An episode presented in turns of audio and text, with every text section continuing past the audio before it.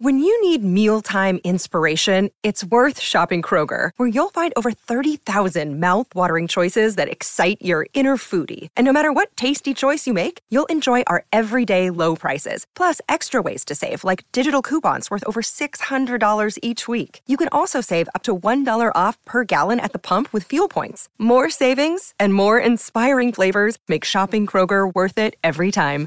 Kroger, fresh for everyone. Fuel restrictions apply.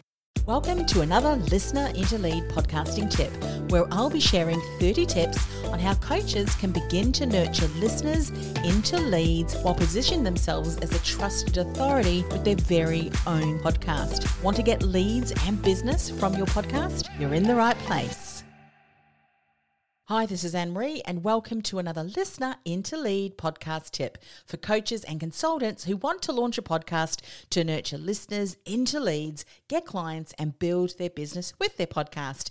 This is tip number 16. Now, do you want to build your reach while become known as a trusted authority in your field with your podcast? I'm assuming you've said yes. And if that's the case, then don't try to be all things to all people, especially with the message you share on your podcast.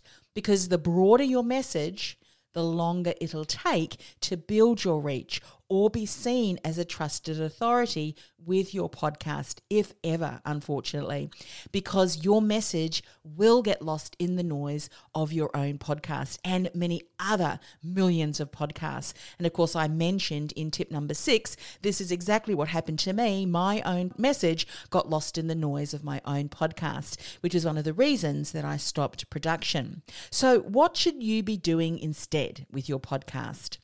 Hone your message to a specific niched audience and speak to that niche. Speak to your audience of one. And when you do, and you speak into the challenges that he or she faces, if you speak to the desired outcomes that he or she longs for, as well as share invaluable insights on how they can begin to achieve their goals it's not going to be long before that audience of one becomes two, becomes an audience of four, and becomes an audience of eight, and so on.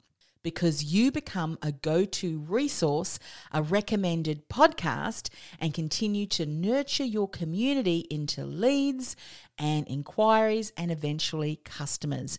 But it starts with one clear and highly niched message that speaks to your audience of one. So get clear on that first. I'll see you in the next tip.